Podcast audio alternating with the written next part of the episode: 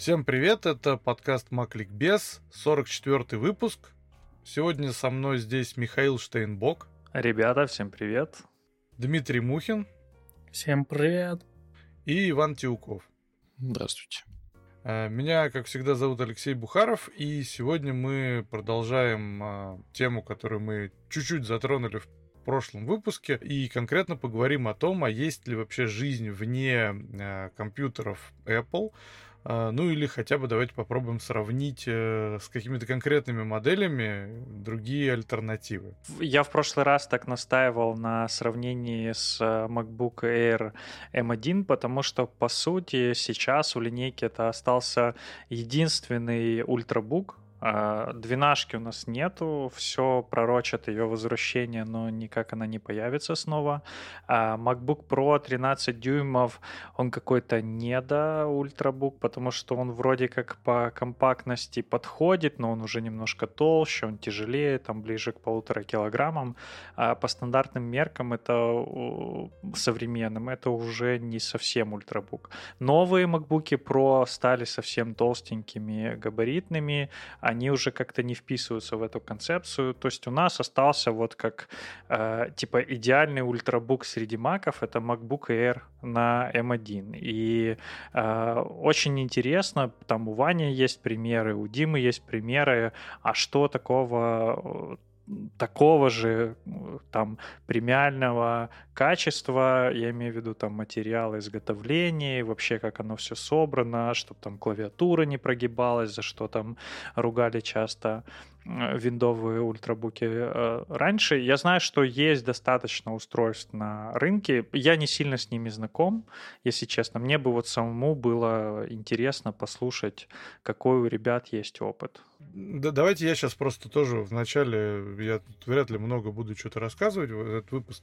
Хочу подвести к идее, э, которую я вот в прошлом году для себя формировал, когда активно пользовался, собственно, Air на M1.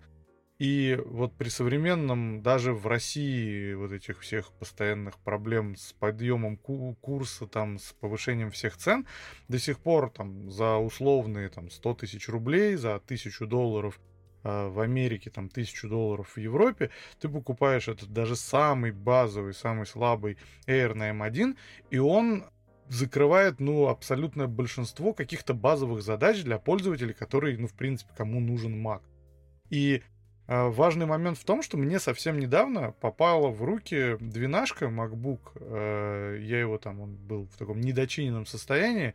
Я его подчинил, он сейчас полностью работает. Это вот, собственно, 17 -го года модель. Это не как была у Вани нарядная, там, кастомная. Это, по-моему, чуть ли не самая базовая. Почему была? Она у меня есть. Ну, окей, я имею в виду, что ты раньше им активно пользовался, сейчас я думаю, что менее активно. Вот, важный момент, что я попытался им попользоваться, то есть я установил чистую систему, особенно ничего на него не ставил, и могу сказать, что вот за эти там, ну, допустим, получается, Air вышел там в конце 19 года, а двенашка там в середине 17 вот этой именно итерации, ну, там прошло, ну, пускай там два с половиной, три года, но за эти три года двенашка, она была еще и в ни, нифига не в бюджетном сегменте, у Apple. Она была все-таки занимала уровень где-то между Air и MacBook Pro. И, ну, местами даже, если это кастом, то больше на текущий момент я реально беру эту двенашку, и она прям очень тяжело ей. Ей тяжело даже вот с какими-то базовыми задачами. И да, там фактически тоже система охлаждения активно отсутствует. И, но это вот интеловый там проц какой-то задушенный, там какая-то версия i5. M3. Он тогда уже не M3 их не называли, они вообще отказались от этого нейминга SM, потому что, видимо, поняли в Intel, что это прям сильно их уменьшает их типа достоинства. На деле лучше сделать типа путаницу. Вот у нас 18 разных i5 процессоров, и, и как бы пользователь, э, который ничего не понимает, он такой, о, ну здесь же, здесь же i7, значит это точно будет классный комп с классным процом. i9. Ну или i9 даже, да. Но i9 вроде бы их там прям совсем-то таких унылых не бывает, они все-таки даже самые бывают, да, я понял, окей. Значит, э, маркетинг и туда дошел. Вот, я жду, когда они сделают какой-нибудь i11 уже пора делать, ну, по, по логике шагов. А, не любят они почему-то четные цифры. В общем, не суть. Суть в том, что вот MacBook 12 в базе, он, э, ну, не так уж, чтобы как бы должен был бы по логике потерять что-то, то есть, ну, я веду к тому, что э, он реально Air на M1 сейчас, ты его берешь, и по совокупности параметров э, ты получаешь удовольствие от каких-то даже вот базовых задач, там какой-то серфинг в интернете, там работа с какими-то документами, какие-то несложные вещи.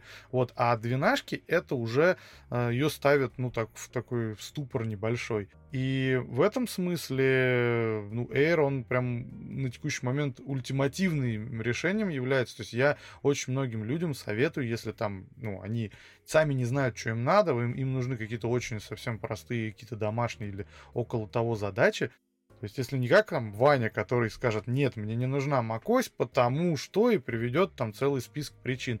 А когда человеку нужны какие-то очень базовые вещи, просто я примерно посмотрел, что ты можешь купить на Windows мире за 100 тысяч рублей условные в России, ну там что-то как-то не так прям весело оказалось. Я еще уточню пару моментов, то что вот вроде бы как ультрабуки будем э, обсуждать, и кто-то скажет, а как же MacBook Air в старом корпусе э, еще с э, этой матрицей TFT, или как она там называется, TN-матрица. Суть в том, что мы все же топим за то, что если рассматривать и выбирать, то лучше из актуальных моделей, хотя бы более-менее актуальных. А эти эйры уже прям, ну, совсем никуда не годятся. Если мы уже эйры на Intel не особо рассматриваем, то в старых корпусах тем более. И еще уточню, что мы не будем рассматривать э, планшет, там iPad или еще какой-либо как замена ультрабуку. Нам это сейчас не нужно. Мы разбирали неоднократно э, в предыдущих подкастах эти темы. Кому-то это заходит, кому-то нет. Э, но мы рассматриваем именно ультрабуки, аналоги MacBook Air на M1. Да, я тут, Дим, рискну тебя немножко поправить. Как раз-таки вот эти старые MacBook Air э, в старом шасси, они все еще окей, из-за вот этой самой TN-матрицы, потому что у нее очень низкое разрешение, и тому железу, которое там есть, и ему еще более-менее как-то нормально справляться с, даже с современными вот последними версиями macOS. Но только потому, что там очень хреновый экран. И мы его не рассматриваем только потому, что, ну, по современным стандартам, это там, я не знаю, в, не то, что в 2017 году. Uh, у меня был первый мой Mac, uh, это был MacBook Air 2014 года. Даже для 2014 года это уже был хреновый экран, как бы по, по тем стандартам, которые уже тогда были.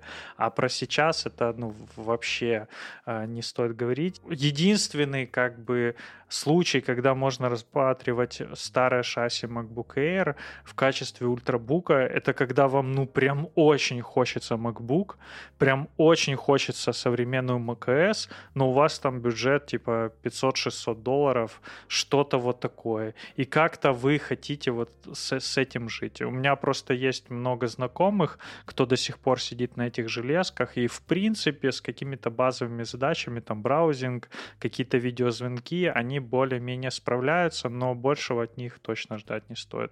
Поэтому просто э, из-за того, что они уже не, со, не соответствуют современным стандартам, мы их как бы отпускаем с миром и не смотрим на них для тех, э, ну, в основном-то слушатели будут с Apple среды, да, поэтому уточню такой нюанс. Сегодня никто, я думаю, из э, ведущих меня поддержит, никто не будет говорить на тему замены аналога там, либо замены Mac на что-либо другое. Причина простая. Если вам нужен Mac, то ничего другого у вас, в принципе, вариантов нету. А если, к примеру, а, вам необходим Apple софт, то есть либо у вас техника вся вокруг Apple, У вас нет вариантов, вы покупаете только Mac. Я скорее, Вань, э, хотел бы поговорить в том контексте, что, например, если взять там современный смартфон, а в целом пофигу, на какой он будет операционной системе, э, ну, условно говоря, для большинства людей, люди, которые там используют там мессенджеры, какие-то соцсети, э, там, видеосервисы и так далее, в целом от того, что ты возьмешь iOS или Android, там 90%, ну даже больше, я думаю, людей, они не особо заметят разницу, кроме того, как там будет выглядеть система управления, потому что ты будешь входить там в те же телеграммы, ватсапы, вайберы и так далее, а, и будешь использовать все те же сервисы. То есть сейчас, ну, на мобильном, для простых людей а, на мобильных платформах, ну, прям очень редко такое бывает, что какой-то программный продукт есть только там, а нет его, допустим, на другой конкурирующей платформе. Нет, такие есть примеры, безусловно, и они,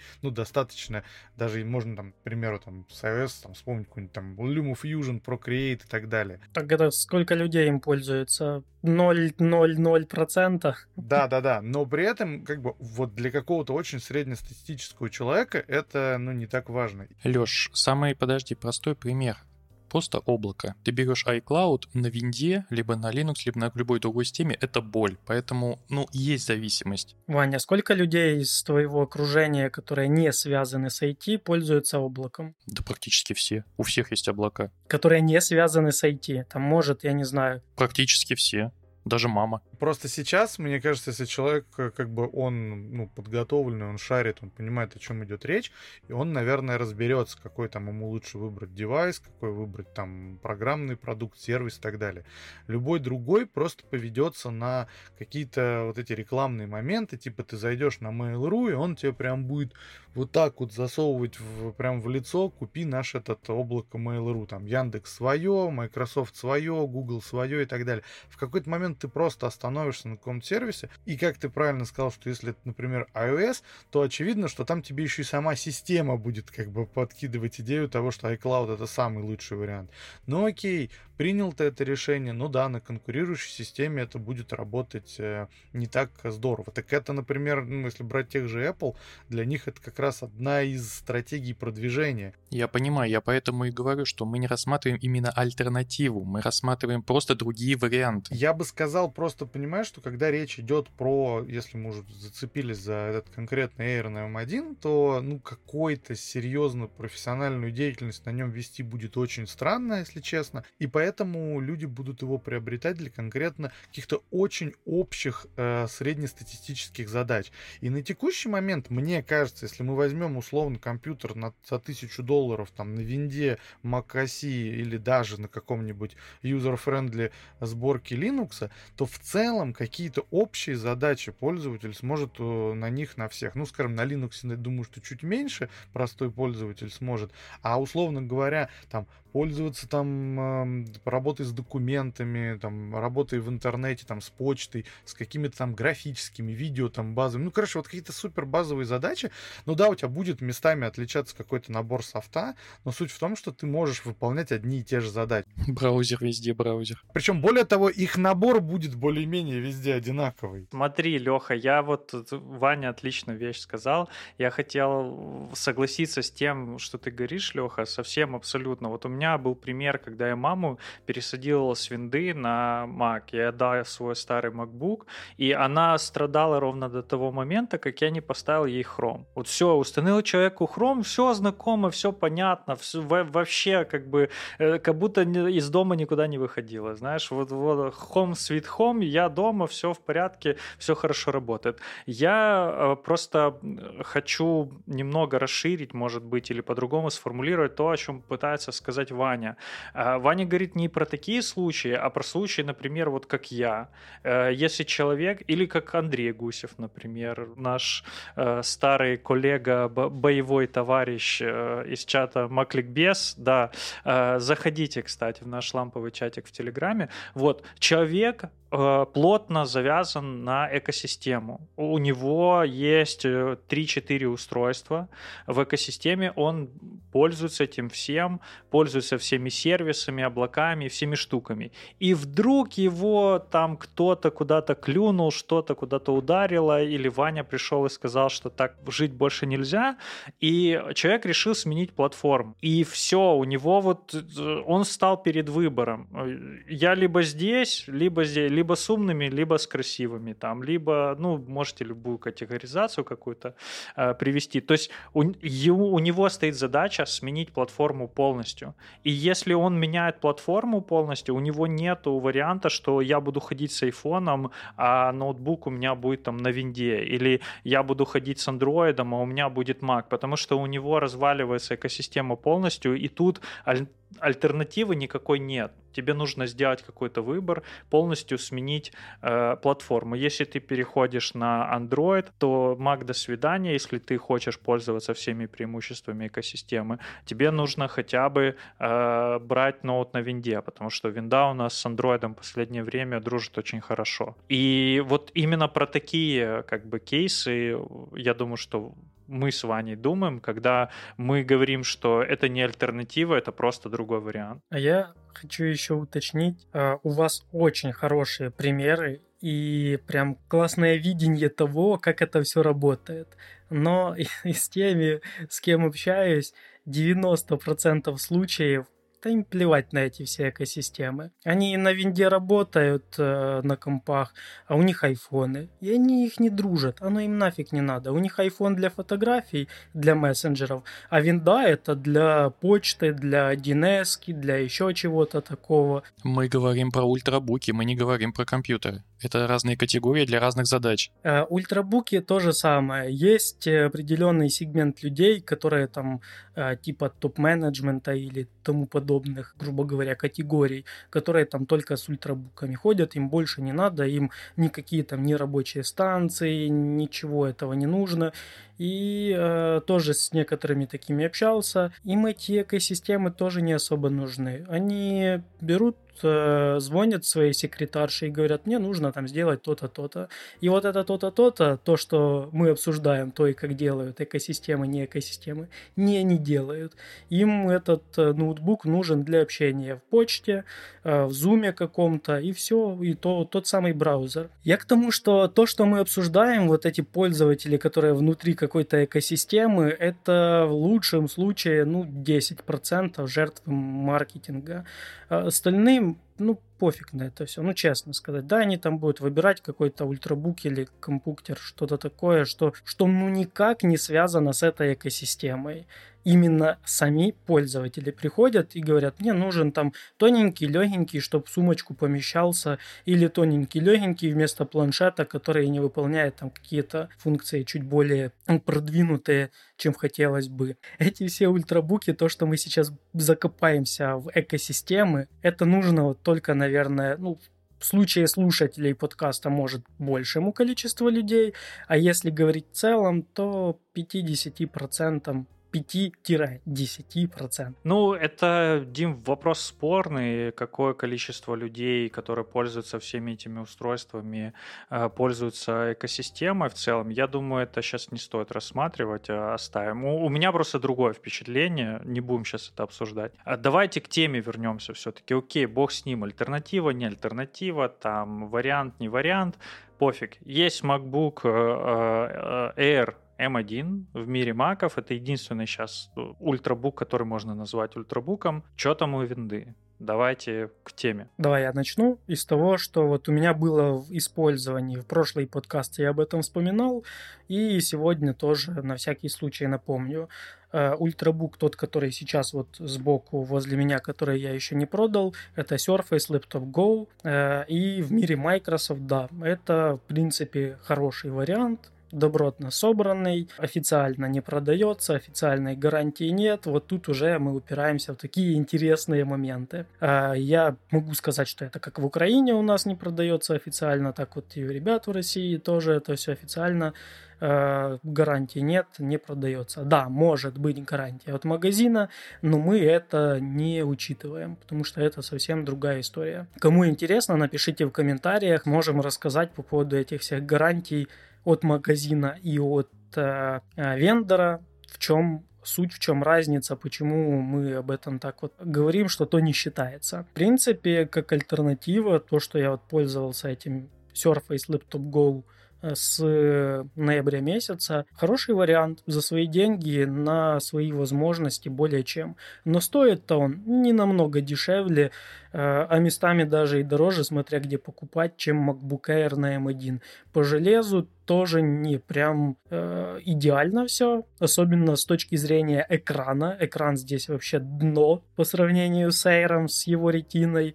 И это привет э, усталость глаз и тому подобные вещи. Потому что то, что я листаю э, на этом Surface, э, как оно пролистывается неравномерно, как желеобразно, это так себе веселье. Кто-то этого может и не замечать, но мне это видно. Дима, это не, не вот такая проблема, как было у этих э, iPad mini новых, да? Вот, вот такая штука? Оно самое, только угу. более ярко выражено. То есть пол экрана отстает от другой половины. Э, при браузинге это прям вообще беда-беда. Так, что еще? Еще из того, что у меня было, это HP Dragonfly, не помню, какая-то там модель. Э, тоже ультрабук, э, тонкий, он там весит, э, кстати, вот тоже важно уточнять вес, этот Surface Laptop Go весит килограмм 100 грамм, если я не ошибаюсь, Surface... То есть он дешевле на, на 100 грамм, чем MacBook Air? Ой, дешевле. легче, легче. А, да, сколько весит MacBook Air? А, килограмм 200, если мне память не изменяет. Ну, плюс-минус где-то так же. Ну, суть, я думаю, тут разница не прям, прям очень ощутимая. Ну, они рядом, очень рядом. Э, был у меня пару недель в использовании HP Dragonfly. В принципе, удобный, компактный. Там он 12 дюймов или 13 дюймов, я уж точно не помню. Ультрабук с сенсорным экраном, на 360 разворачивался, э, хорошее железо, но стоил он под 2000 долларов. Это уже не MacBook Air. А может сейчас цена и другая, я его использовал еще больше, чем год назад. Это была новинка, сейчас я думаю, они, я думаю, подешевели, э, скорее всего как будет какой-то момент, когда я перестану говорить, кто-то возьмет слово, я посмотрю, перебью и, и скажу, сколько они там стоят. А в целом тоже хорошо собранная вещь, но там уже более такой хлипковатый корпус, там есть стилус, далеко не каждому он нужен. Если в Surface, например, их можно докупить, то вообще сенсорный экран на ноутбуке так себе удовольствие. Э, лучше вакуум какой-то взять э, или iPad, э, чтобы это все там рисовать. Но опять же, вкусы разные, кому-то это тоже очень нужно. Добротный, хороший аппарат был. И еще в пользовании у меня был Fujitsu Инспирон какой-то там, не помню тоже, но тоже ультрабук. Весил он кило, кажется, 200 где-то. Не 200 килограмм, а кило и 200 грамм, где-то так. Это как раз тот самый ультрабук, который был в мемах, где Apple типа говорит, э, у нас ультрабук, тут некуда вставить даже USB Type-A, куда вообще говорить э, о RJ45. И Fujitsu говорит, hold my sake, гаджаян, или как там. Гадзин, да. Гадзин, да, точно. Э, и ставили вот этот формат, а, как мы в прошлый раз и говорили, э, чужого вот этот это гнездо для RJ45. Экран там был так себе, но сборочка в целом нормальная, кроме пластикового места с клавиатурой.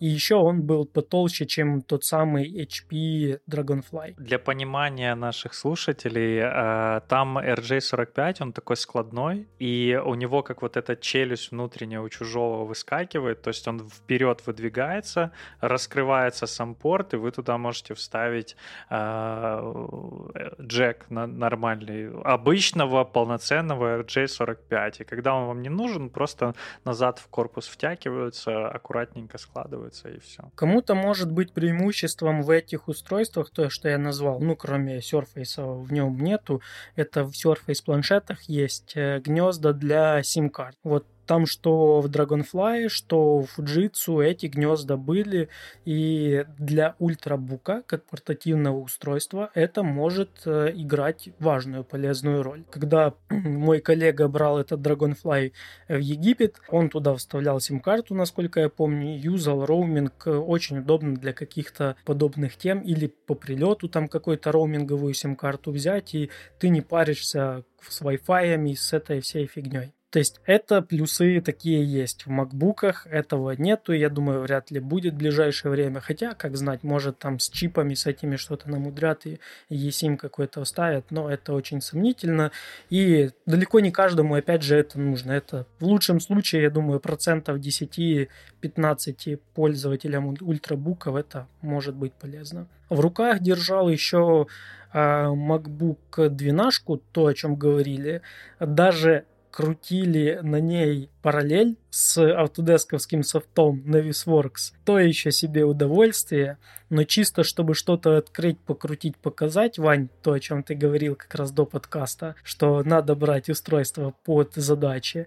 И да, чисто вот так покрутить даже там смогли чисто для презентации показать, что вот такая модель есть, можно там что-то посмотреть. И даже на таких ультрабуках. То есть изредка вот так поизвращаться даже ультрабуки могут. Но лучше этого не делать. А, еще держал в руках Pixelbook, и это прям по качеству добротная штука. Кстати, мы э, хромбуки мы записываем в ультрабуке или, или нет? Вообще-то это и есть ультрабуки. Ну, суть в чем, хромбук хромбуку рознь. Я думаю, там разные хромбуки бывают, они ж Тут, тут суть в чем? Chromebook — это ноутбук, который работает на Chrome OS их уже можно распределять по моделям на ультрабуки, на ноутбуки, на у них только ультрабуки, у них нет ноутбуков. Серьезно? Да, да, да, у них только ультрабуки. Я просто к тому, что Chrome OS это все-таки неполноценная операционная система компьютерная. Почему? Ну, как почему? Потому что ты не можешь э, кучу десктопного софта ты не можешь запустить. Э, Например? Я не знаю, автокад можно запустить на хромбуке? Если он есть под Windows либо под Linux, да. А каким образом? Смотрите, насчет хромбуков. Давно бытует миф, которому уже не знаю сколько лет, и который не является правдой уже лет 5, о том, что хромбук это ноутбук для браузера. А, давайте я поясню. Хромбук это, это ультрабук, у которого основное э, рабочее пространство это браузер. Да, с этим никто не спорит. Но, во-первых, для тех, кто не знает, штатно включается поддержка всего Linux софта, это делается просто одной галочкой в настройках. То есть те, кто использует софт для Linux, у них открываются руки, полностью развязываются. Второй момент. Для хромбуков официально выпускаются рельсы Parallels. Можете зайти к ним на сайт и увидеть. Третий момент. Для хромбуков официально выпускается версия кроссовера. То есть проблем с запуском ПО, если вам нужно ПО определенных категорий, что как бы мы говорим про ультрабуки, это ноутбуки, которые вот ты в дороге приехал куда-то, что-то быстренько сделал и так далее. Для вот этой категории это обычный ультрабук. Мы же не говорим сейчас о полноценном рабочем ну, устройстве, как ноутбук, там, стационарный компьютер и так далее. Именно для ультрабука никаких проблем нет называть его полноценным компьютером. То есть чего люди берут, что это просто браузер, я до сих пор не. А, и самый еще момент, забыл. В ультрабуках, не в ультрабуках, а в хромбуках нативная поддержка официальная Google Play Store со всем софтом для Android. Он там абсолютно нативно работает. Не, Android это я понял, меня больше, ну то есть и знал до этого, меня больше все-таки интересовала э, нативная поддержка десктопного софта какого-то. Понятно, что всего не нужно, и это такое устройство не для тяжелых задач, но все-таки. Короче, то, что можно запустить в виртуалке, там можно запустить. Да, кроме э, э, этого самого Android, он там работает нативно, ну там через типа прослойку Wine, но по сути без особой потери производительности. И кроме Linux софта он тоже работает без потерь производительности. Ну, потому что Chrome OS это обычный Linux. Угу, угу, окей. Ну и, собственно, давайте переходить уже к основной теме. Дима сейчас перечислил, чем он там таким нарядным пользовался а, с виндой. У меня в этом плане не очень большой опыт, потому что я от винды, у меня там волдыри появляются, э, как бы покраснение, головокружение все вот эти вещи. Но в целом, я уверен, что меня сейчас Ваня и, возможно, кто-то еще из вас э, разубедит. Но вот я помню, что года это к три назад э, ты покупаешь э, либо на винде такой прям очень дорогой компьютер, то есть, ну, знаешь, это уже вот цена сравнимая с там с MacBook Pro и прочее. И получаешь действительно классное качество сборки, э, хорошее внутри железо. И по факту ты ну, действительно получаешь классный, ну, если говорим про там ноутбук, э, ультрабук, э, хороший аппарат, просто он будет не на, на Mac OS, а на винде. Там очень немного будет на самом деле таких глобальных отличий. Но ведь мир-то винды, он чем в кавычках прекрасен, тем, что вот я, например, сейчас захожу на сайт, есть такой в России крупный ритейл магазин DNS, и там, например, если ты заходишь в раздел ноутбуки, можно купить ноутбуки от 12,5 тысяч рублей. И я думал, что вот со всем этим подъемом цен на все вообще э, уже таких вот цен отправных нет. И я понимаю, что вот от этих компьютеров в этой категории вообще ничего не надо ждать, кроме того, что он там, в принципе, работает. Но меня удивляет, что такие ценники вообще, в принципе, все еще есть сегодня с утра ехал и видел э, транспарант э, рекламный. Там рекламировался какой-то смартфон на андроиде, совершенно какой-то китайский no-name, и стояла цена 3000 рублей. И я такой подумал, блин, какое прекрасное время мы живем. То есть ты можешь пойти, купить себе iPhone, какой-нибудь там 13 Pro Max за там 150 тысяч рублей и какой-то смартфон на андроиде за 3000 рублей. И если мы цену разделим одну на другую, то я уверен, что то как бы уменьшение там производительности, возможности и качества, оно будет нифига не в столько же раз. То есть это все равно будет аппарат, у которого там есть экран, батарейка. Я думаю, что там какая-нибудь более-менее не совсем уж древняя версия андроида. Да, понятно, что вряд ли что-то нужно от него прям ожидать, но он в принципе там какой-нибудь... Звонить он может. Он звонить может, какой-нибудь WhatsApp загрузит там с горем пополам, и этим можно пользоваться. То есть это реально не просто, знаете, как для детей вот эти игрушки дают, где просто есть кнопки, они такие звуки издают. А, но они бывают примерно столько же стоят. Вот что удивительно. По поводу стоит, я как раз сейчас посмотрел. На момент старта продаж HP Elite Dragonfly, о котором говорил, он стоил в базовой конфигурации от полутора тысяч долларов и в топе до 2200. Ну вот видишь, это уже получается ну, довольно ощутимо дороже, чем ну там тот же Air. Да, и Fujitsu тот, который Hold My Sake, э, он называется модель Livebook U904, поубивал бы за такие названия, никогда их не запомнишь. Э, он тогда на момент старта продаж стоил 2000 450 долларов. По поводу названия, Дим, тут Ваня скинул статью «Лучшие а, ультрабуки в 2022 году, по мнению КП, а, это комсомольская правда, отличный авторитетный ресурс.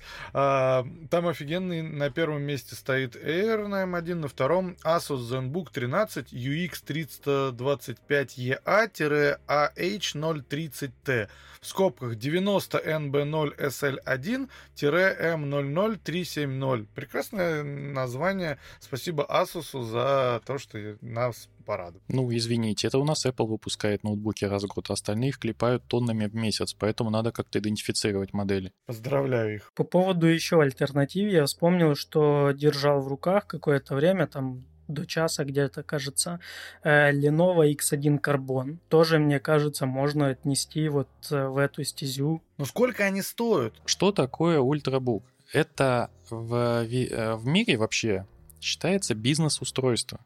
Это не устройство для, каждого, для каждодневного использования обычными людьми. Это не для них сделано. А сейчас производители активно пытаются м, ультрабуки как бы так сказать... В народ пустить. Да, в народ пустить, правильно, спасибо, Миш. Но так как люди покупают обычно не, не как вот, допустим, у меня там одно устройство для, так, когда я куда-то езжу, другое устройство, когда я дома, третье устройство, когда я там в другое место езжу и так далее, да, а они покупают одно устройство на все случаи жизни. И чтобы продать обыкновенному человеку э, да, ну, да, да, домашнему пользователю ультрабук, нужно что э, сделать? Две вещи. Первое немного опустить цену до вменяемого, скажем так, состояния и при этом умудриться в него напихать по максимуму железа. То есть, по сути, они пытаются превратить ультрабук в ноутбук в корпусе ультрабука. Потому что обычному человеку ты не продашь э, тот же, ту же двенашку, ну, а, а аналог двенашки я имею в виду. Человеку ты продашь, если там будет там 16 гигов оперативы, какой-нибудь там RTX, какой-нибудь видеокарта, там i7 и так далее. Что в игры играть можно было. А вот тут поспоришь, Вань, потому что человеку как раз вполне можно продать ультрабук не за его там 16 гигабайт процессора видеокарта, а за то, что он, блин, тонкий и легкий. Не получится, потому что человек, э, какой бы он ни был, он все равно расценивает это устройство как не узкозадачное, которым является ультрабук, а человек расценивает его как вот, я купил ноутбук, я на нем буду делать все. Он даже слово ультрабук не, не воспринимает. Обычный человек воспринимает это просто как тонкий ноутбук. Да. И вот у, у, у того же Intel сейчас есть такое понятие, как IVA. Ну, EVO.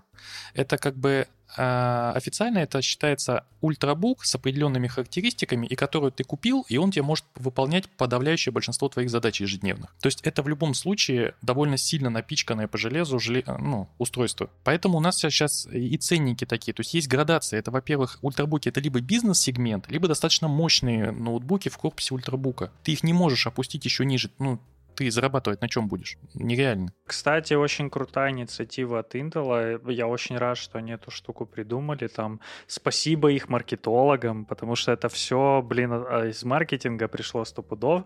Потому что сейчас ты точно вот а, они упрощают выбор в ПК ультрабуках точно так же, как MacBook. Ты, как мы говорили на прошлом подкасте, ты берешь там этот MacBook Air, и ты точно знаешь, что у тебя нормальный экран будет, нормальный звук, нормальный микрофон, более-менее какая-то нормальная камера, и он еще чего-то сможет там. И от батарейки долго будет жить. Вот э, если вы видите на ультрабуке э, ПКшном наклейку Ива, примерно все то же самое вы можете ожидать э, от этого устройства. Там будет нормальный экран, скорее всего, OLED какой-нибудь.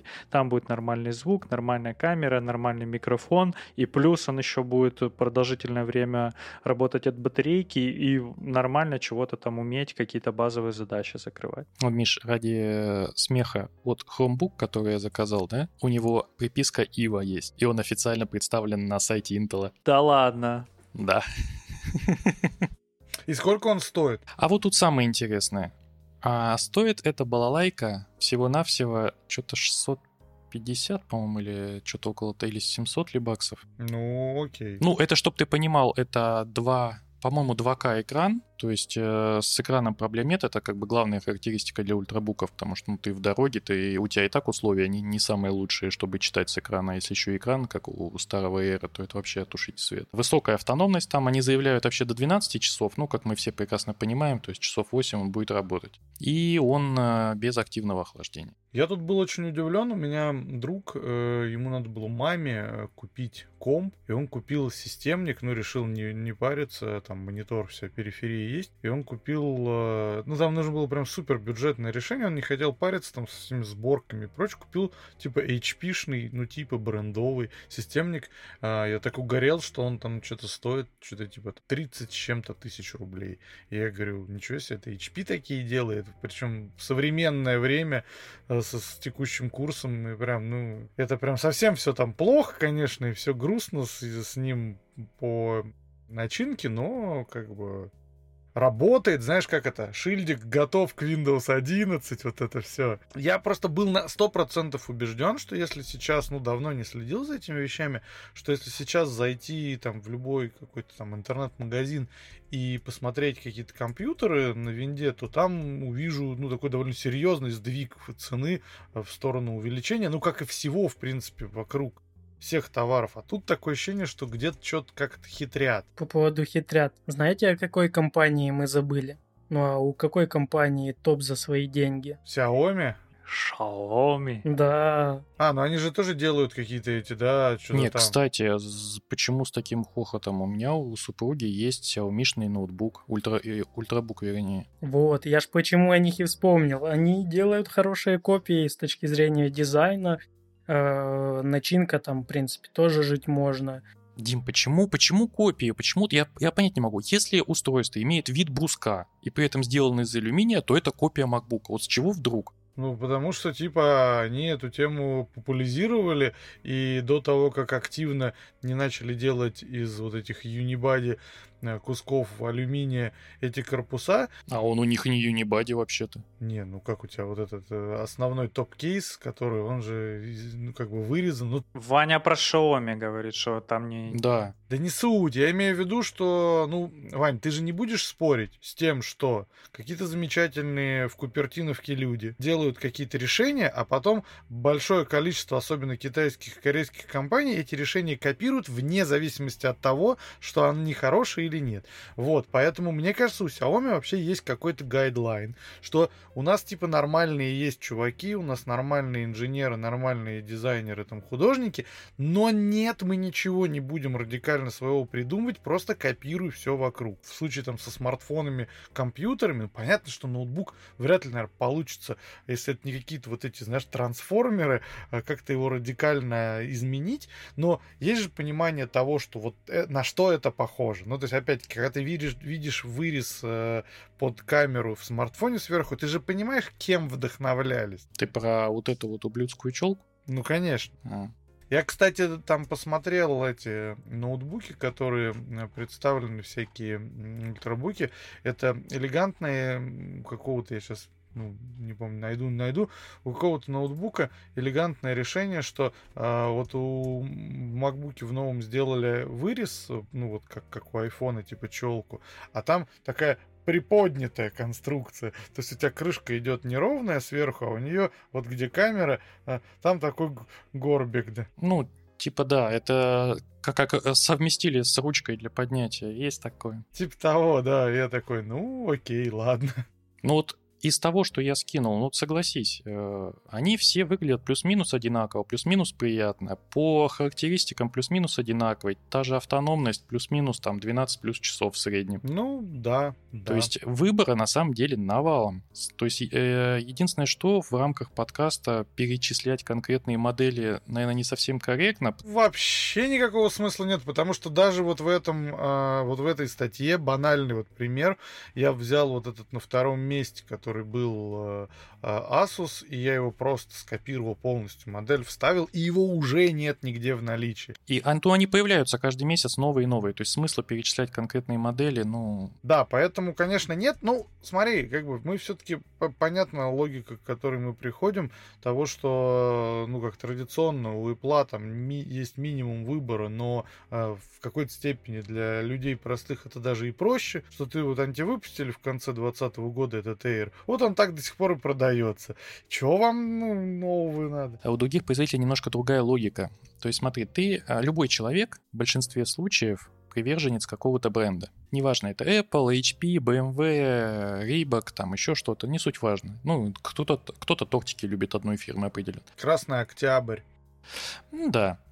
А, то есть логика производителя несколько отличается частично. То есть ты заходишь, то есть ты хочешь себе купить, допустим, ультрабук. Тебе нравится, не знаю, ну, HP, к примеру. Угу.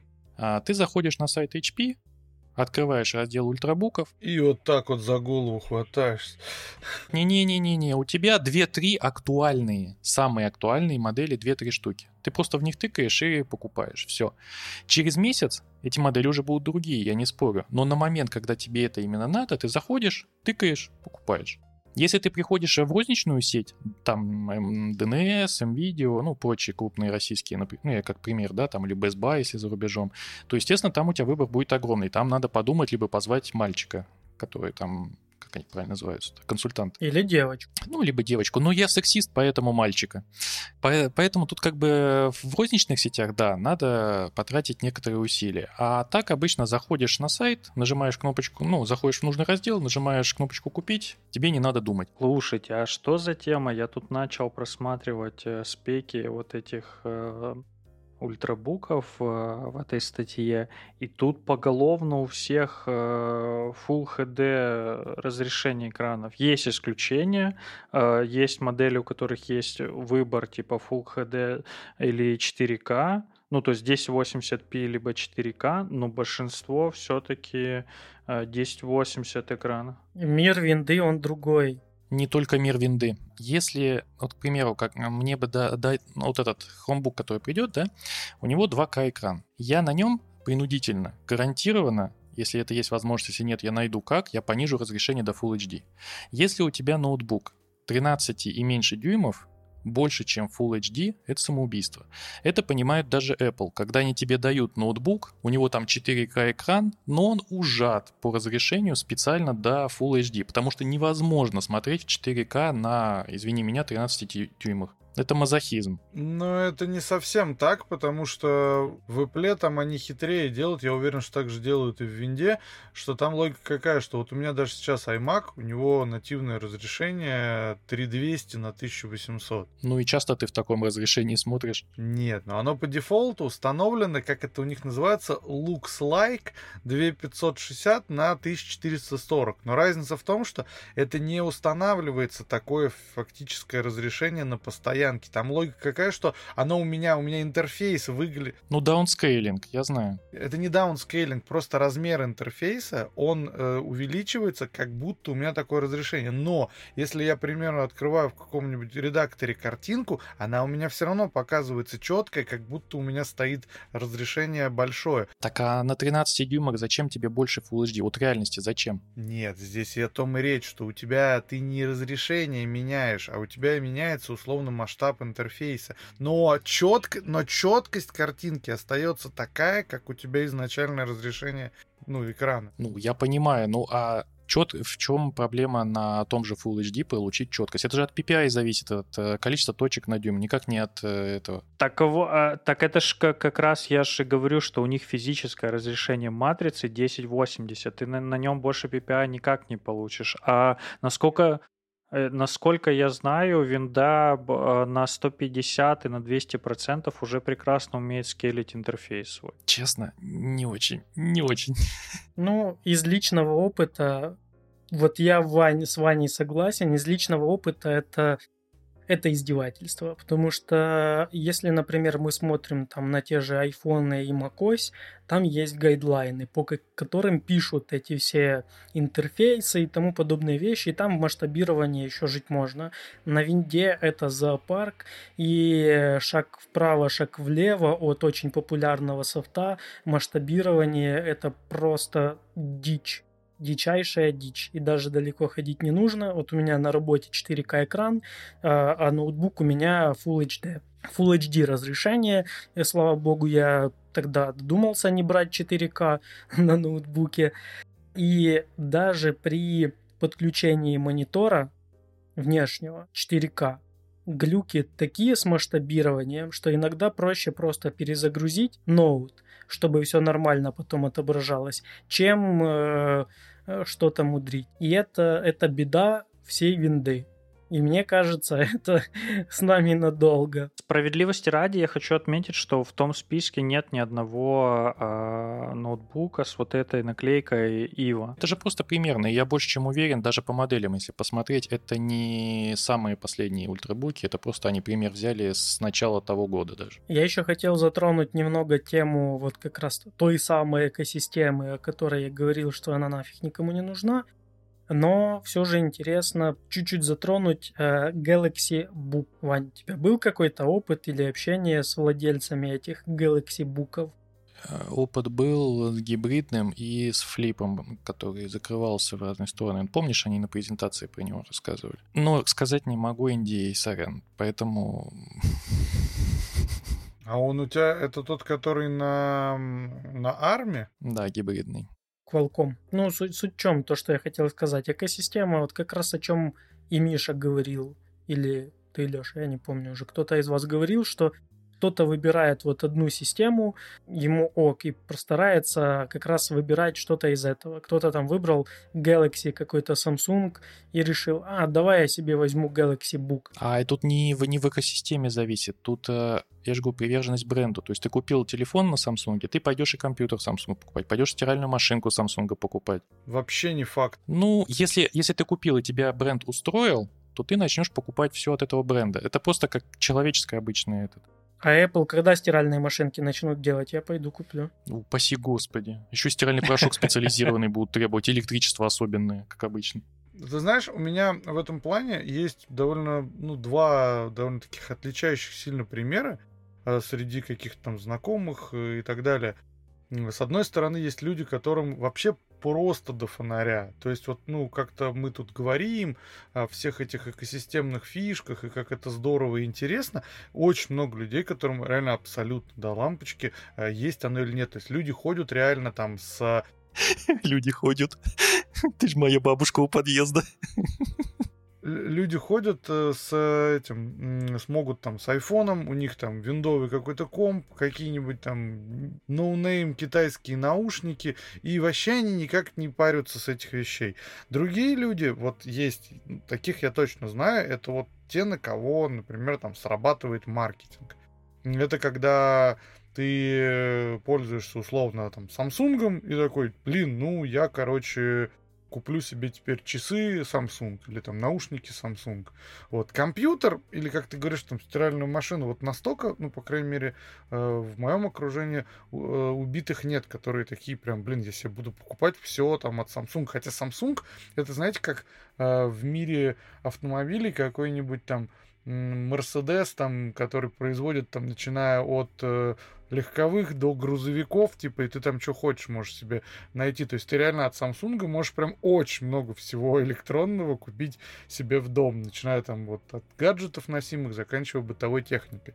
По-моему, особо вот я не видел такой темы, чтобы народ как-то вот вот именно с Samsung э, любил так делать. Кстати, удивительный момент, что вот сейчас Samsung как-то вот со своими этими Galaxy буками э, пытается что-то делать. У них же когда-то раньше были прям ну, довольно популярные линейки ноутбуков. Ну, как минимум, какие-то были компьютеры, ну, понятно, что на общепринятом железе и тоже на винде. Потом она куда-то делась. Ровно как и этот. Sony же. Они зак- закрыли направление. Они закрыли, по-моему, они просто не на всех рынках стали продавать. Ну, они остались на двух рынках, это Штаты и Корея, остальное они позакрывали направление. Ну, это же говорит о чем-то, ну, условно говоря, что, видимо, что-то плохо продавалось. Это как некогда в России очень популярные эти Sony Vaio компьютеры, они же были как... Я очень много людей слышал, которые, допустим, вот им нужна винда, им нравится там винда, они не хотят Mac, и вот Ваю это всегда был такой синоним вот, блин, самого классного, элитного, такого дорогого, качественного компьютера на винде. И удивительно, что при том, что их реально очень много я видел на руках у людей, как они просрали все полимеры и э, прикрыли лавочку. У них вообще, по-моему, в Sony остались только PlayStation и камеры, которые более-менее что-то делают. Телефоны. Телефоны тоже, считаю, уже... Ну, еще живые. Где- где-то они свернули не туда, но там же известная история, что прям Стив Джобс их очень обожал сам лично, и он даже предлагал лицензировать macOS для них. То есть для него это был вот э, прям такой, как эталон крутого, классного, красивого ноутбука. И а, вот этот редизайн а, макбуков, который в каком-то 2004 году, по-моему, начался, или когда, когда вот этот Титаниум первый вышел, и дальше вот эта линейка MacBook Pro пошла, оно ж, они же как раз смотрели на эти Vaio. Вдохновлялись. Давайте вернемся к теме. И я хочу упомянуть еще момент, кроме виндовых, момент про хромбуки, который мы затрагивали пару раз сегодня. В каком ключе? То, что большинство людей считают, считали, считают, либо считали до недавнего времени, пока я не рассказал о том, что есть различный софт на них, да, что это ноутбук для браузера. Смотрите, что сейчас а, в принципе в мире. То есть человек пользуется в основном онлайн-сервисами. Онлайн-сервисы сейчас позволяют делать все от э, там, посещения социалочек до разработки программного обеспечения, монтажа в онлайне, видео я имею в виду. Я не говорю про серьезный монтаж, я говорю про вещи обычные, базовые для обычного человека. И всякие там работа с музыкой и так далее. А, например, видео, которое я периодически там что-то делаю по мелочи, ну, когда там не надо накручивать кучу всего, я делаю в онлайн-сервисе. Мне этого достаточно, мне этого с головой хватает. У меня есть специальная подписка на один из сервисов. Но я хочу как бы более прояснить э, эту задачу для слушателя. То есть это вот такой же сценарий, как я, например, снял что-то на iPhone, скинул это на iMac, открыл iMovie, от чего-то отрезал, закинул какую-то картиночку, положил какую-то дорожку, вывел э, видосик. Вот такого плана задач. Да, да, да, да. То есть что-то такое простое для обычного человека. И для обычного человека сейчас устройство в первую очередь должно поддерживать максимально браузер. Все. Дополнительно э, в тех же хромбуках обычному человеку понадобится как раз то, что сделали Google. Это мобильные приложения. То есть открыть там отдельное окошечко с тем же, как это социалка это называется, Инстаграмом и так далее. То есть вот что-то фон, ну, дополнительное именно приложение. Вот Инстаграмчик у тебя тут листается, а тут у тебя браузер. И в этом ключе хромбуки на данный момент достаточно ультимативные э, устройства. Они очень дешевые по сравнению с другими. Они достаточно автономные.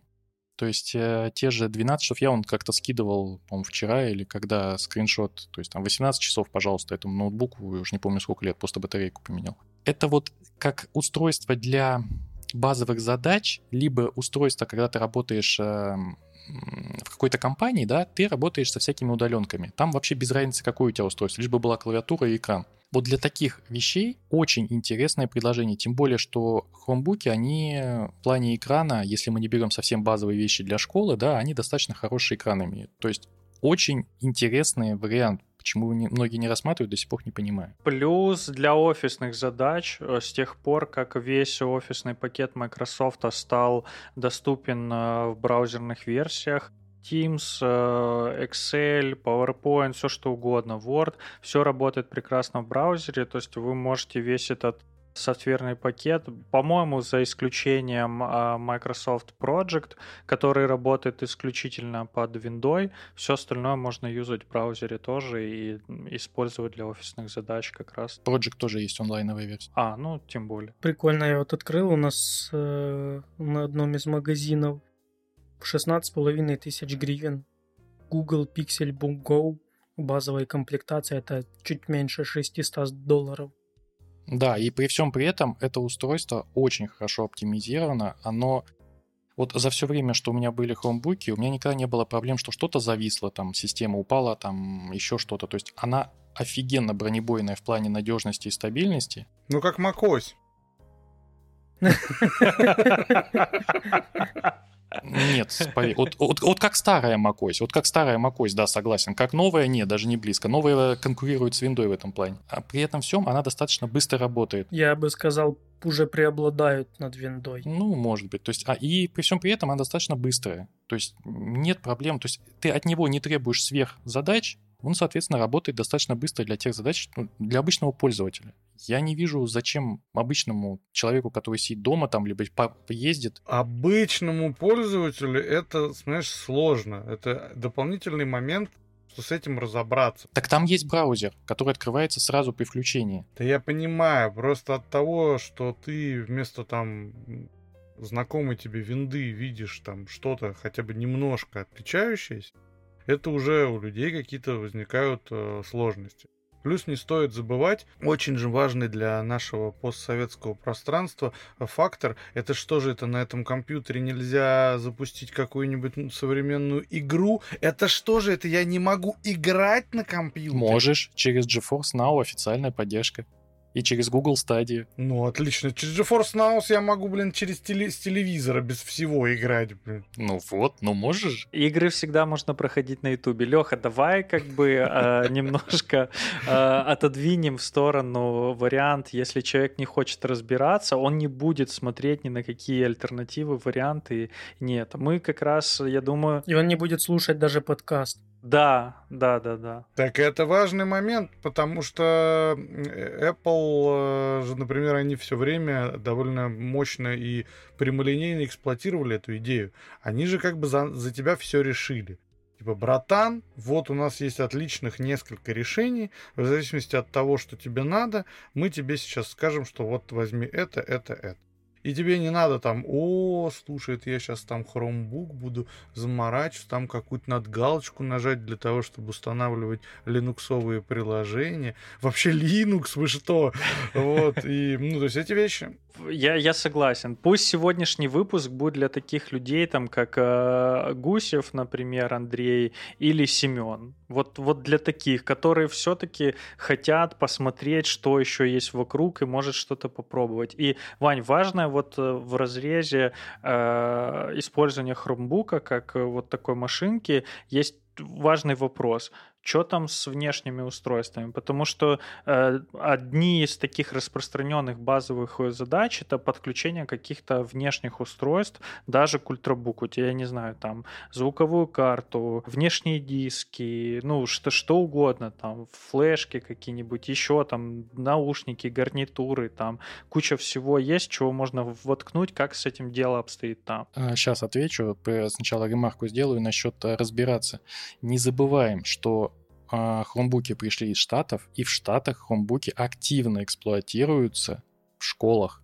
То есть человек уже сразу знаком с этой системой еще со школы, с университета. И в универах. Ну, ну уни... да, универ, школы. То есть у них это прям, даже если вспомните канал, Лай... ну, если кто смотрит Лайнуса, он даже себе, этому, по-моему, сыну, да, он покупал или кому, то есть он приходил и смотрел. То есть у них это как само, как у нас купить тетрадь, так у них пойти купить хромбук. То есть это как бы для них не что-то новое, это в совке как-то э, Chromebook, ой, что-то разбираться, дайте мне винду, причем желательно Ultimate Super Edition какой-нибудь.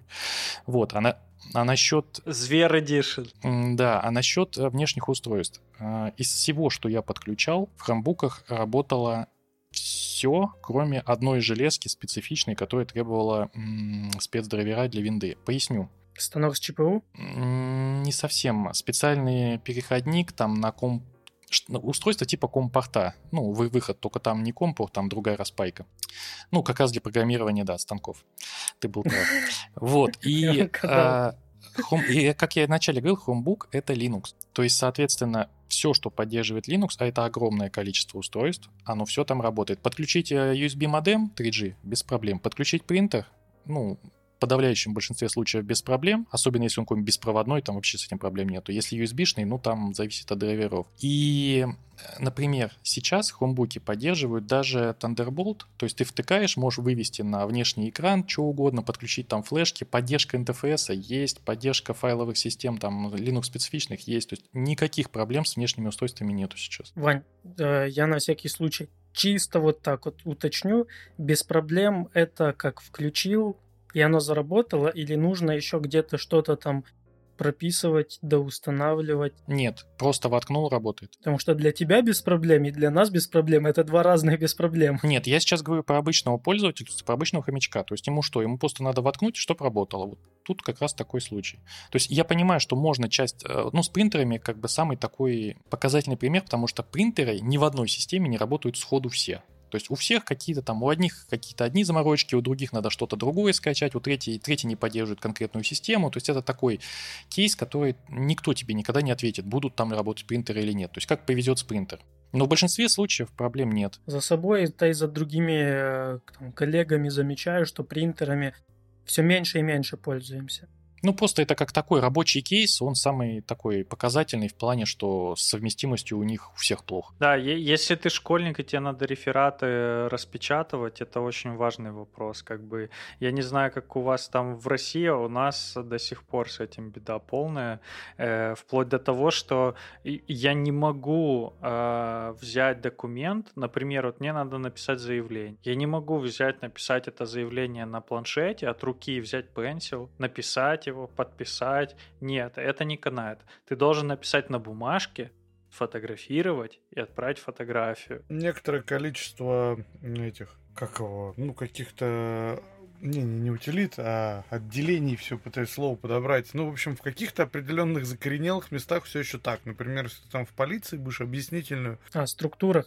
Да, именно если будешь в полиции писать э, объяснительную, то та, там часто нет, пиши от руки. Вот. Ну и много где. Потому что типа считается так, как обычная простая подпись на бумаге, то есть не какая-то там электронная, защищенная, верифицированная, она подразумевает то, что одной подписи ее недостаточно. А если ты прям целый документ такой от руки накатаешь, то потом какая-нибудь экспертиза по почерку сможет определить, что это ты писал, и ты типа не скажешь, что ой, я тут на, на этом на пустом листе что-то подписал, а потом напечатал. И я думаю, как раз связано вот это напиши от руки и подпиши от руки, потом сфотографирую именно с тем, что они не умеют проверять то, что в цифровом было формате создано, а то, что от руки было написано, у них есть какие-то там схемы, как они это могут проверить. Поэтому вот так. Ладно, это мы как бы отклонились от темы. Давайте вернемся. Я по поводу хромбуков еще закончу момент. А, вот из всего, что говорил, да,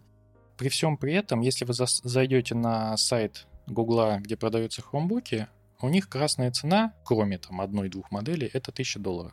Средняя стоимость это 500-700 баксов. Ну, 1000 это как раз, э, наверное, Samsung какой-то, нет? Пиксели. Samsung сейчас снизили цену до как раз 600 50-700 баксов, в зависимости от модели. Ты же показывал, по-моему, пиксель, где-то ты его щупал, и там прям такие премиум материалы, стекло, там алюминий, все дорого-богато. А ты посмотри Galaxy Chromebook, э, Samsung Galaxy Chromebook, посмотри просто его на первую версию, которая до сих пор лучше, чем вторая. Ну вот я сейчас э, как, как раз тот, о котором говорил за 600 баксов, это и был тот самый Pixel Book Go, который я щупал тогда вот то, что удалось, это он за 600 баксов. Он офигенный. Не-не-не, вы посмотрите на самсунговский, вот посмотрите. Топовая версия у него, по-моему, полторы штуки стоит. Вот что-то такое. Может быть. Вопрос, а значит ли, ну, то, что все-таки устройство, заточенное под работу с браузером изначально, и вот эти все э, названные тобой фичи, типа того, что ты там можешь поставить софт и так далее, это все-таки ну, некое дополнение к основной его задаче. Значит это ли э, то, что он в целом ну, как от него меньше требуется, соответственно, он будет ну, более слабый, чем а, у каких-то одноклассников, которым там надо еще операционку тянуть там и еще что-то делать. Нет, он по... Если мы говорим про то, что более слабый, есть модели разные. Тут более корректно будет сказать, а надо ли ему все вот это по производительности. Ну, да. Вот, э, к примеру, из один из моих хромбуков это Celeron, по 17 года, что ли, в нем стоит. 1,1 ГГц разгоняется до 2,4, двухъядерный. Там всего 4 гига оперативы и eMMC диск. Ну да, очень медленно. Ну, правда, тут экран 1000, э, как там, 1366 на 768. Вот это из старых, да, когда в те времена как раз были. Да-да. Он сенсорный, он крутится, то есть его можно как планшет перевернуть. А в плане производительности его хватает, чтобы смотреть видео, создавать документы до сих пор. И, кстати, хромбуки поддерживаются по 6-8 лет. Там смотри, Леха, там такая история, что вот эти хромбуки с таким железом, где 4, там 6 гигов оперативы, маленькие SSD-шники, там... Это школьные. А, они стоят там по 400-500 долларов, а есть еще их вагон, который по 250 баксов стоит. Да. А те, те, которые стоят тех же денег, что макбуки, у них как раз э, железо может там типа не, не прям соответствует, но там и по 8, и по 16 гигов оперативы, и SSD-шники по 256 гигабайт. То есть он э, примерно за те же деньги будет э, соответствовать примерно такому же набору характеристик. Я не говорю сейчас прям это будет идентичное железо, а примерно такой же набор характеристик будет. Будет какой-то там э, сколько-то ядерный процессор, там 4 или сколько они там идут, эти i5 сейчас. Будет э, там 8-16 гигов оперативы, даже i7 есть в хромбуках, чтобы никто не сомневался. И будет там 256 или 512 гигабайт э, SSD-шник встроенный. Просто они будут стоить как MacBook там тысячу и больше долларов.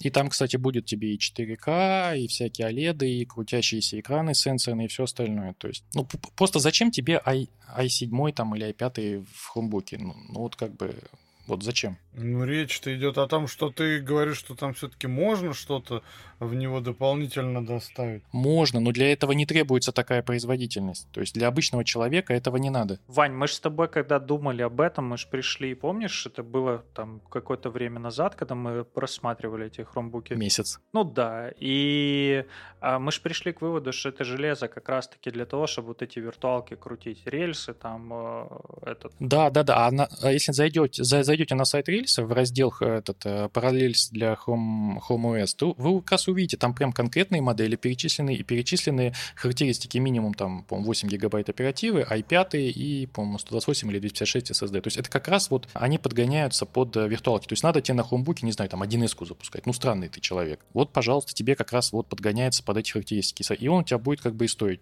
ну, подороже. Но в любом случае ты упрешься в планку в тысячу долларов. Ну, он дороже не будет стоить. Тех же самых денег. Я тут зашел как раз на сайт Rails и вижу, да, то, о чем ты говоришь, э, Parallels for Chrome OS и for Mac Pro Edition. В одном ряду стоят, видишь? То есть, ну, там ребята знают, знают, о чем говорят.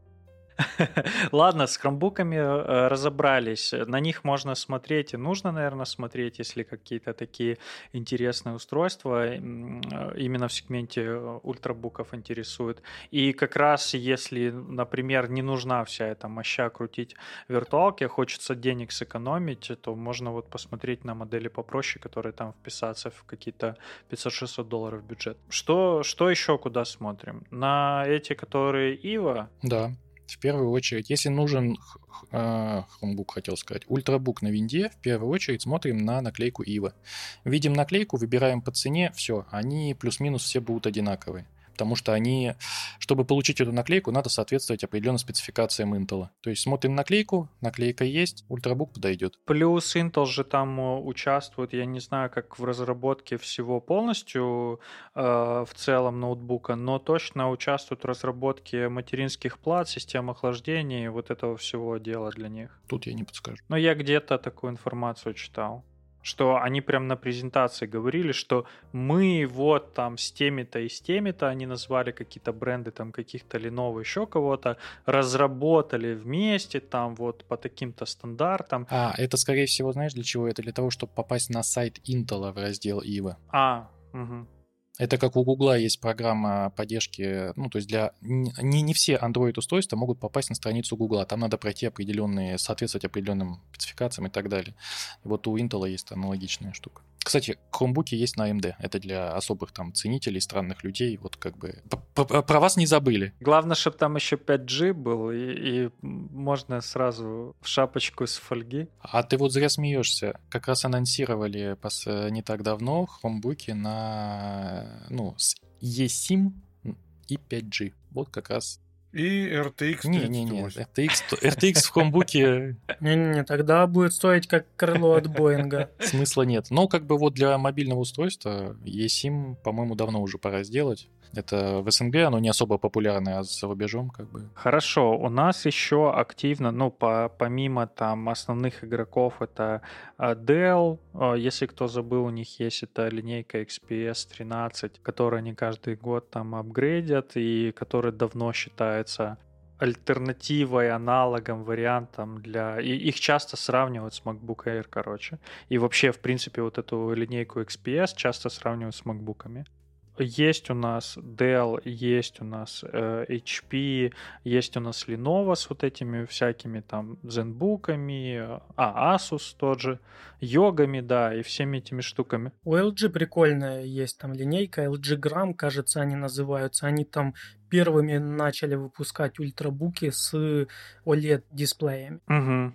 Да, я что-то видел такое, интересно, надо будет чекнуть. Э, я к чему веду свою мысль, что у нас недавно на этот, ну, относительно недавно на этот рынок ворвались с двух ног такие ребята, как Razer, э, такие ребята, как Huawei, э, вышеупомянутые Xiaomi, и, ну, вот я смотрел вот эти Huawei Mate, как-то там у них Pro или как они называются, и Razer Blade вот эти, там они есть Creator Edition, который без вот этой LGBT подсветки, э, и, ну, то есть а, такие спокойные устройства, без э, вот этой радуги на клавиатуре, которая скачет туда-сюда, без зеленых этих акцентов, которые они любят, а такое максимально нейтральное, не крича, без кричащего вот этого дизайна. И они очень прикольные. Вот э, что по ним вообще мы можем сказать? Ну, там ценовой сегмент несколько другой. У Razer он как бы там за тысячу уходит. Ну и плюс они поддерживают eGPU, что тоже требует доп. Э, вложений с точки зрения R&D. Как ты сам понимаешь, по стоимости это тоже возрастает. Ну, Razer, да, они офигенные. Я бы их не относил именно к ультрабукам, все-таки это немного другой сегмент. Не-не-не, там есть тренажки, они как раз и позиционируют эти э, ноутбуки свои как ультрабуки, именно тренажки. То, что ты можешь взять с собой его использовать как ультрабук для обычных бытовых, условно говоря, задач, но приходишь домой, подключаешь к eGPU и, и играешь там в какой-то киберпанк. Панк, да. Ну, это тогда не ультрабук, это тогда некая универсальная... Я забыл, как это раньше называлось, потому что внешние док-станции это появились еще давным-давно. Это, короче, там у них какое-то отдельное название было, то есть это переносная станция или как-то так. То есть у тебя как компактное устройство с собой, ты пришел там на работу либо домой, воткнул, и у тебя дур машина. То есть это не, ну сути это ж не меняет, это все же тонкий ноутбук, ультрабук. Не совсем. Это устройство на повседневку. Оно у тебя меняется в зависимости от задач. А ультрабук — это вот именно максимально автономное, легкое мобильное устройство, которое не предназначено, в принципе, для, там, не дай бог, там игры, монтажка, что-то еще там такое делать, кодинг, жесткие виртуалки. То есть это именно вот ты взял его, приехал куда надо, в дороге поработал, приехал куда надо, убрал в сумку и работаешь за нормальным компом. Миш, у меня вопрос есть. Да, супер, понял. А, по поводу ворвались на рынок. Razer уже все у нас официально продается? А, я имел в виду как бы глобальный рынок. По поводу продаются они у нас официально или нет, не знаю. Честно, не... не... И на, по поводу Huawei я тоже не уверен. Как... Не, Huawei у нас официально продается, Xiaomi, вот эти Redmi, они у нас официально продаются. Я почему уточнил, вот сейчас только понял, ты так сказал, что ворвались на рынок. Ну, неужели есть официально?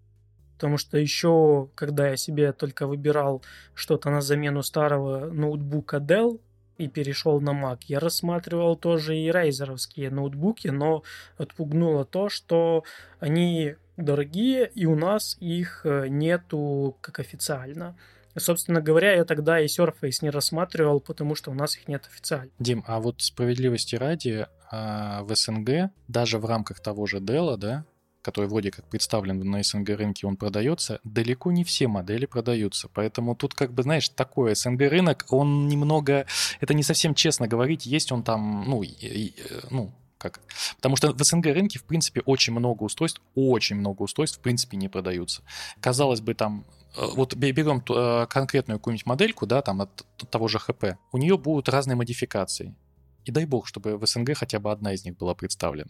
То есть никто тебе не, не говорит, что у тебя будет там весь модельный ряд, все фирмы и так далее. Нечестно так. Логика простая. Э, на примере автомобилей, я думаю, зрители особенно хорошо поймут, но не будут же у нас леворульные, ой, праворульные машины продавать, потому что у нас они не востребованы.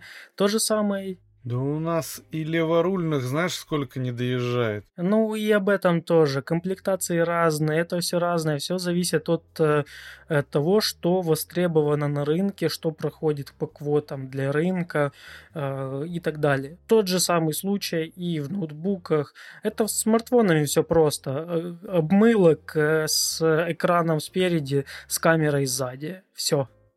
А с этой точки зрения тут все же больше э, заморачиваются. Не, ну тебе же никто не запрещает зайти на официальный сайт того же HP, да, нажать кнопочку «Купить» и пускай тебе его привезут. А, запрещают.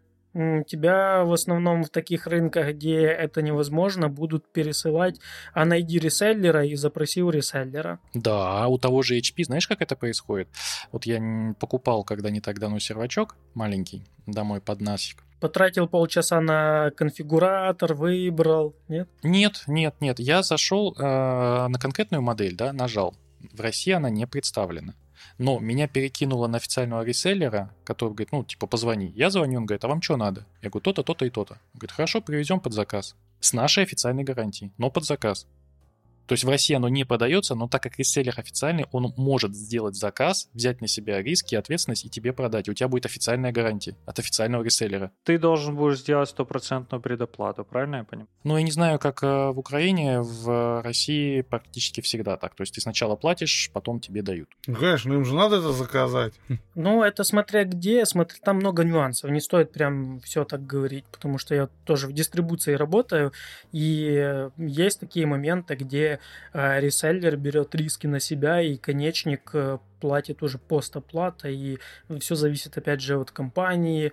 Это большая компания, маленькая компания, это физлицо, не физлицо и так далее. Там много нюансов, и все это индивидуально оговаривается. Тут согласен. Это, да, это в любом случае не так, что ты пришел в магазин, ткнул на первый попавшийся, и вот тебе, пожалуйста, есть. Да? Ну да, тут есть сложности, есть определенные моменты, но тем не менее, как бы варианты есть. А учитывая еще важный момент, мы не забываем, что все же мы живем в этом постпандемийном текущем коронавирусном времени с, как, как это уже вылетело из головы, как эта вещь называется? Кризис полупроводников? Именно, он самый, да-да-да. И э, такие устройства, если вы такие зашли на сайт где-то, как вот Ваня рассказывает, и думаете, вот сейчас я закажу, и через там неделю у меня будет. Э, к сожалению, это не так. И это Ване очень еще повезло. Не, мне не неделю везли, мне везли две недели. То есть они заказывали, приехало, потом... Ну, это еще очень быстро, потому что сейчас э, в среднем э, сроки доставки измеряются от 90 дней. Не, они измеряются, как всегда, в деньгах. Сколько готов заплатить? Не всегда, Вань. Есть такие моменты, где э, от 90 дней, а некоторые вещи, это не относится к нашей теме к ультрабукам, это относится чуть к другому, но я знаю, есть такие продукты, где сроки измеряются от 300 дней доставки. Не в течение 300, а от 300 дней. Не, я согласен, да, есть разные, но... Так что не стоит об этом забывать и думать, что та деньги решают все, к сожалению, нет. Ну, можно, конечно, взять и полететь там э, в Тайвань, в Китай, под заводом постоять. И, я шучу, конечно. Ляо, скинь мне. Главное, чтобы Ля, Ляо не скинулся на тебя. Э, Дим, я посмотрел, короче, у нас э, можно купить в одном только интернет-магазине, но все-таки можно, и гарантия написана 12 месяцев. Razer. Да, я не уверен, что это официальная как бы история, и это официальный реселлер. Так нет официальных реселлеров Razer. Не, этого, а, как сказать, периферии ей, э, их, вот эти наушники, клавиатуры есть. Это разное, это разное. Я согласен. А именно ноутбуков Наверное, нет, но вот возможность купить все-таки есть. Да, там возможность купить и Surface Laptop Go тоже есть. Это, видимо, такая же история, да, как вот с этим. Хорошо, а с Huawei давайте разберемся. Если Huawei у нас официально продается, в России, я так понимаю, тоже официально э, а, продается. Ваня, у тебя какой-то был опыт э, с их ноутбуками? Чего там как? Потому что, ну, внешне выглядит все, да, при, привлекательно все выглядит. Нет, я Huawei не особо люблю. У меня железо сетевое есть от их компании, но мобильных устройств у меня нет. Поэтому ты их не любишь? Не, я их в принципе не люблю. У них менеджер странный. Ну, личная история какая-то, да, присутствует. Он денег просит, как бы странный чувак. Не дает, а просит? Да, ну, представляешь, он как бы без проблем привезу, дам, что хочешь, только денег заплати. Как-то, ну... Так надо об этом написать, потому что ну, не должно так работать. Да вот я тоже так подумал и перестал с ними работать. Ну все, сейчас послушает наш подкаст и прилетит ему там ай-лю-лю. Я почему спрашиваю про Huawei так э, как бы придирчиво, потому что а вот вся эта история с санкциями, там, ну, из-за чего их мобильный бизнес погиб в итоге, они сейчас его продали э, на ноутбуке, там, это... Уже продали? Да, они продали его кому-то там, то ли Oppo, то ли OnePlus, я не помню, врать не буду, кому-то продали как там с вот этим делом в плане ноутбуков их обстоит? Вообще стоит их покупать, не стоит? Может там погодить. Так если сервис есть, то какая разница? То есть если он официально представлен, если устройство компании официально представлены в той стране, в которой ты проживаешь, то какая тебе разница, погиб, не погиб? как бы приходишь в сервис в случае проблемы и решаешь все вопросы. То есть, ну, тем более конечный потребитель никогда не будет заморачиваться, а живая ли эта компания, не продали ли они подразделение, либо еще что-то, да он в жизни о таких вопросах не задаст. Все, он придет, о, есть, официально, официально, давайте, все, как бы, ему без разницы. Ну, тоже справедливо, да. Подписывайтесь на Лехин Инстаграм, он как раз э, скинул классную фотку своего Инстаграма. Как найти тебя в Инстаграме? Алексей Бухаров. Пишите поисковые запросы, находите. Да-да-да, найдете. А, Леш, Леш, кстати, вопрос хотел задать. Вот я тоже хочу подписаться. Скажи, как это сделать, не имея Инстаграма? Зайти в Инстаграм жены, подписаться от жены. У нее тоже нету. Завести другую жену. Завести Инстаграм жене и с него подписаться. А, втихаря лайки, да, ставить от чужого имени? В- Вань, Вань, берешь, короче, в Матриксе, настраиваешь бота, как ты сделал с Телеграмом, и ходишь незаметно в Инстаграм, не имея Инстаграм. Э, Этот жулик, знаете чего? У него даже фотки вот эти, которые скидывают, короче, которые бот удаляет, э, да, там, когда новые люди в чат добавляются, э, там же бот первые сутки удаляет все фотографии, которые они скидывают, а у Вани все остается, он все видит. Мне без разницы на вашего бота. Может, это и не к лучшему. Потому что у нас, помнится, такое там удалял этот бот, э, что это, может, и не, не, не самая лучшая идея. Для саморазвития вполне интересно. Там такое периодически бывает. Ночью приснится, топором не отмахаешься, да. В общем, да, заходите в наш ламповый чатик в Телеграме, где мы всегда рады пообщаться, и Ваня победоносно вернулся в чат и снова там активничает. Давай резюмировать, что там есть, нету. Давайте резюмировать. А, В общем, с MacBook Air все понятно. One Love, э, если вы маковод, не обсуждается. Если вы больше не One Love и вы разлюбили Apple, а, как некоторые присутствующие, вот, на что смотрим? В первую очередь смотрим на, э, Экран. да, на наклейку э, Ива на ПКшных ультрабуках. Если вы там увидите такую наклейку, то плюс-минус э, это будет продукт качественный. Дальше уже ориентируйтесь э, по своему бюджету. Что вам нужно, как бы, сколько вы денег э, собираетесь потратить. Рекомендую смотреть на наличие э, как бренда в стране с точки зрения официального сервиса и тому подобных программ поддержки. Да, очень важная оговорка. И вторая тема, все-таки, наверное, мы советуем присмотреться к хромбукам. Там тоже очень широкая линейка. И если вам нужно просто действительно мобильное устройство где-то в дороге чего-то э, поделать, наверное, стоит обратить свое внимание. Единственный как бы вопрос, что как быть, если нет интернета, я не знаю по поводу майкрософтовского офиса, но гугловский офис уже давно прекрасно в оффлайн режиме работает, и когда у вас просто появляется интернет, это все дело синхронизируется, то есть за то, что у вас не будет интернета, вы не сможете работать с документами, можно не переживать. Я знаю, что в Outlook есть прям режим оффлайн.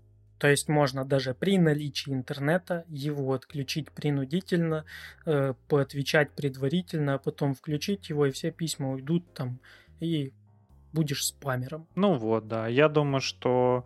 э, Я не уверен, сейчас утверждать не берусь, но стоит проверить, есть ли такой оффлайн режим у майкрософтовского офиса брау- браузерных версий. В браузерных точно нет. Нету Я имею в виду Outlook, десктопное приложение. приложения? Окей. Хорошо. То есть вот это нужно держать э, в уме, что если оффлайн работать, то это Google документ. Лешина кошка пришла с вами тоже попрощаться. Со всеми. Если вы экстремал и хотите впечатлений и потом э, возможных головняков э, с устройствами, которые не представлены официально, то можно экспериментировать и с другими устройствами, как я вот с Surface, очень интересный вариант, или же, как э, обсудили с Razer и тому подобными, более дорогими, но тем не менее интересными устройствами. О чем призываю вас написать в пятизвездочных э, оценках к нашему подкасту, рассказать про ваш опыт э, или, например, ответить на вопрос, собираетесь ли вы вообще рассматривать э, какие-то ультрабуки в, за рамками экосистемы Apple. Миша, я спросить хотел, а там нам пишут, не было в этот раз что-нибудь там, как обычно, Ваня хейтер, э, уберите этого психа из подкаста? Вообще ничего не было, и поэтому в этот раз никому ничего не отвечаем. А, ребят, ну тогда Apple делает какашку. Да, ты плохо стараешься, вот, старайся лучше.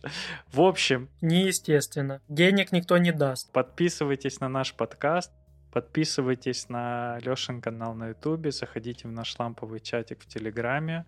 Всех любим, обнимаем, целуем. До скорых встреч. Всем пока. Всем до свидания. Пока-пока. Всем пока, а в следующем выпуске Ваня будет рассказывать про процессор Эльбрус. Нормально. Да, да, вы можете написать вопросы наперед. Алло, Василий, там мне Эльбрус заказали. Все, всем пока.